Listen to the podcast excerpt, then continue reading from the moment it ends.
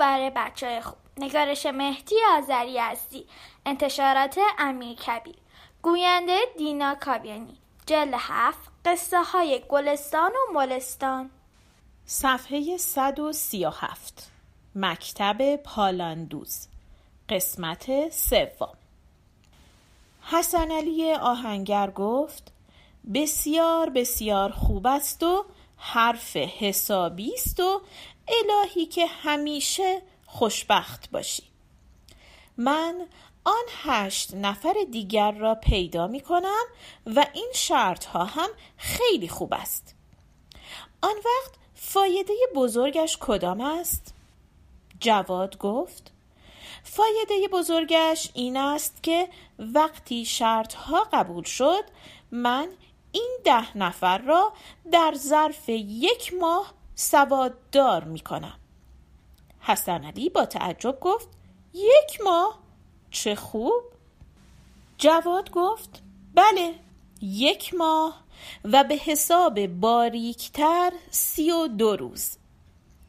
پدرش که پالاندوز بود گفت چه می‌گویی بابا؟ در این مدت کم که نمی‌توانی. جواد گفت چرا می‌توانم؟ آنها از سواد چه می‌خواهند؟ می‌خواهند هر چرا گفته می شود بنویسند و هر چرا به زبان فارسی خودمان نوشته است بخوانند. کلید سواد همین است. بعد همین حسن علی آهنگر وقتی توانست هرچه را می‌گوید بنویسد دیگر بسته به معرفت خودش است که بنویسد سلام یا بنویسد زهرمار و یا بیشتر کتاب بخواند و بیشتر یاد بگیرد یا به همین کاغذ نوشتن قانع باشد. حسن علی گفت من هم همین را می‌خواهم. من اگر بتوانم هر چرا به زبان می‌گویم بنویسم و هر چرا نوشته است بخوانم برایم بس است. جواد گفت حالا خیال می‌کنی بس است. بعد می‌بینی که هرچه بیشتر بخوانی بیشتر می‌فهمی و بیشتر می‌توانی از سواد بهره ببری.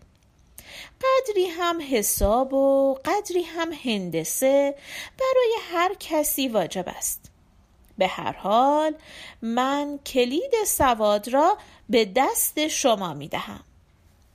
قرار کار را گذاشتند و حسن علی آهنگر هشت نفر دیگر را پیدا کرد و ده نفر شاگردان مکتبخانه جواد به این ترتیب آماده شدند.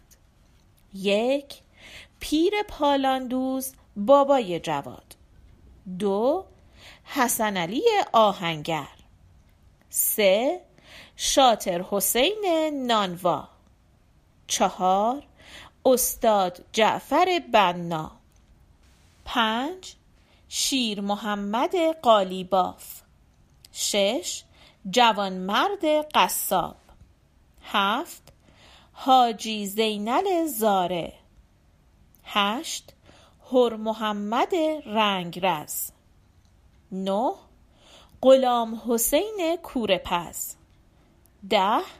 استاد رحیم نجار.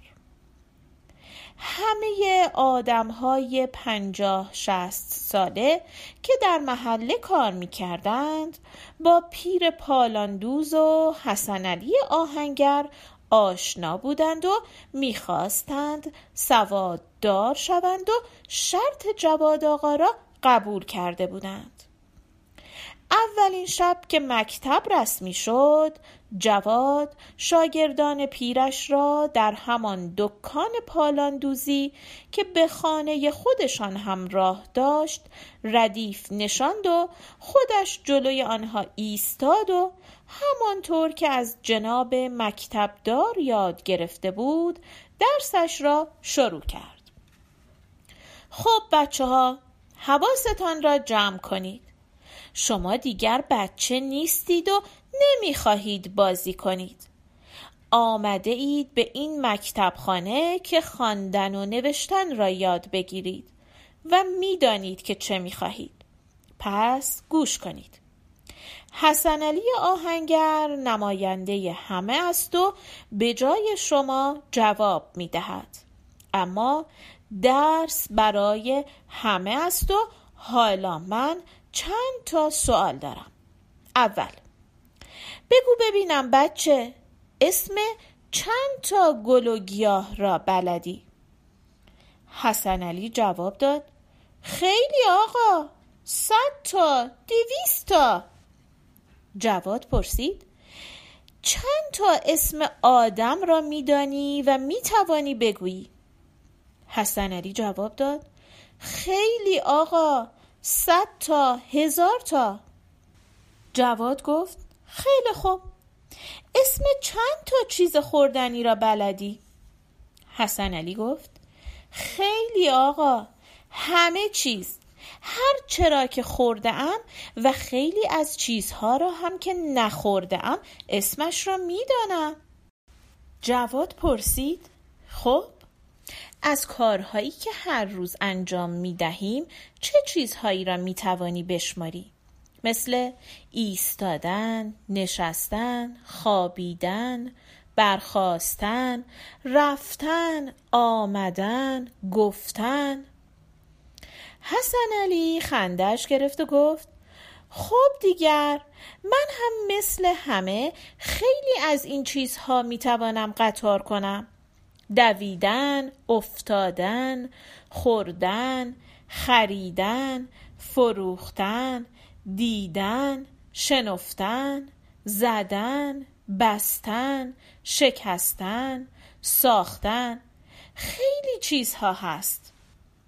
جواد پرسید بسیار خوب وقتی می‌خواهی اسم مرا بگویی چه کار می‌کنی؟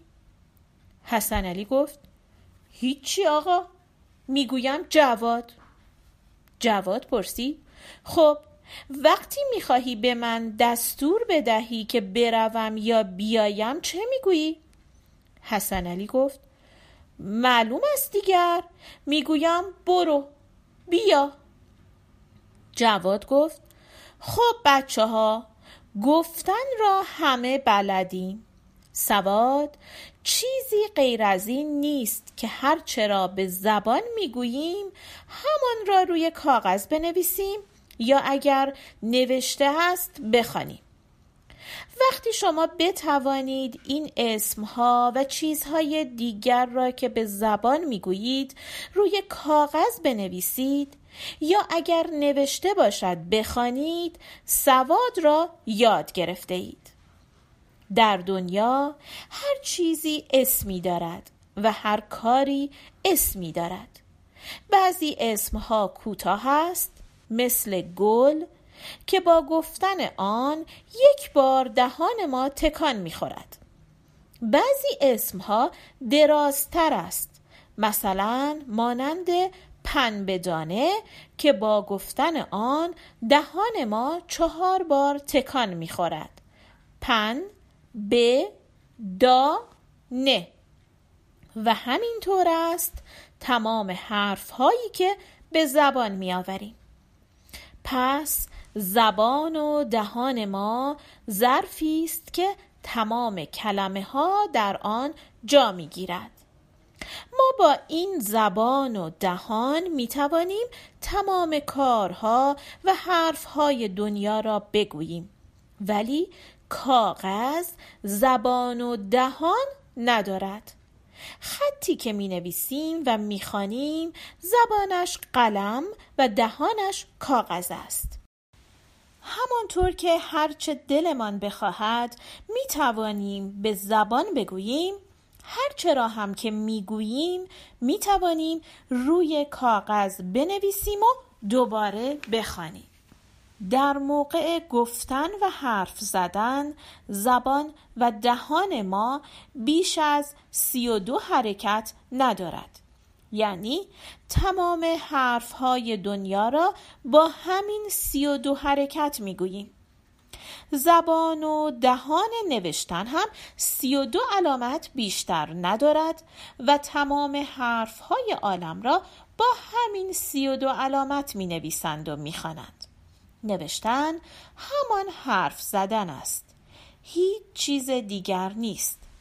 حرف زدن را از بچگی به ما یاد دادند که با همان سی و دو حرکت زبان و دهان همه چیز را بگوییم و وقتی ما این سی و دو علامت نوشتن را هم یاد بگیریم نوشتن و خواندن مانند حرف زدن آسان می شود.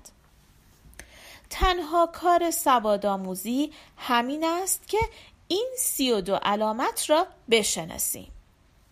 من از امروز تا چند روز روزی یک علامت را به شما یاد می دهم تا چند روز هم روزی دو علامت را. و وقتی سی و دو علامت تمام شد چند روز هم با کمک یکدیگر می نویسیم و می خانیم. و بعد شما سواد خواندن و نوشتن را دارید و کار تمام است.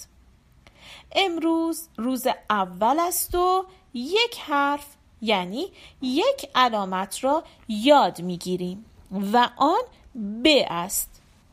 وقتی دو لب خود را به هم می‌زنیم ب را گفته ایم و علامتش روی کاغذ این شکلی است.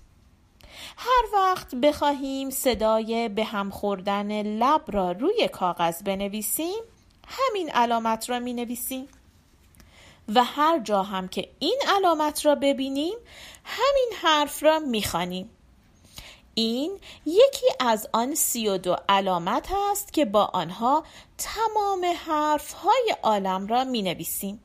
یک دندانه و یک نقطه زیر آن این درس امروزتان من روی کاغذ پنجاه کلمه می نویسم و به شما می دهم شما باید فردا شب هر چند تا به توی این نوشته ها هست به من نشان بدهید و صد بار هم به را روی کاغذ بنویسید و بیاورید. توی هر نوشته ای و هر کتابی هم این علامت را دیدید بدانید که همان به است که با به هم زدن لب صدای آن را میشنوید.